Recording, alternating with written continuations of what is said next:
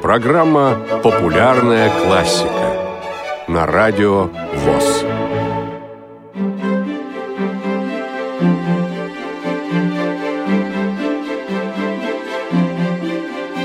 Камаринская. Фантазия на две русские темы. Михаил Иванович Глинка. Замысел Камаринской относится к 1848 году. Глинка – уже прославленный композитор, автор двух великолепных опер, жил тогда в Варшаве. Вспоминались родные края, народные песни, столь отличные от недавно слышанных испанских напевов. Произведение было написано очень быстро.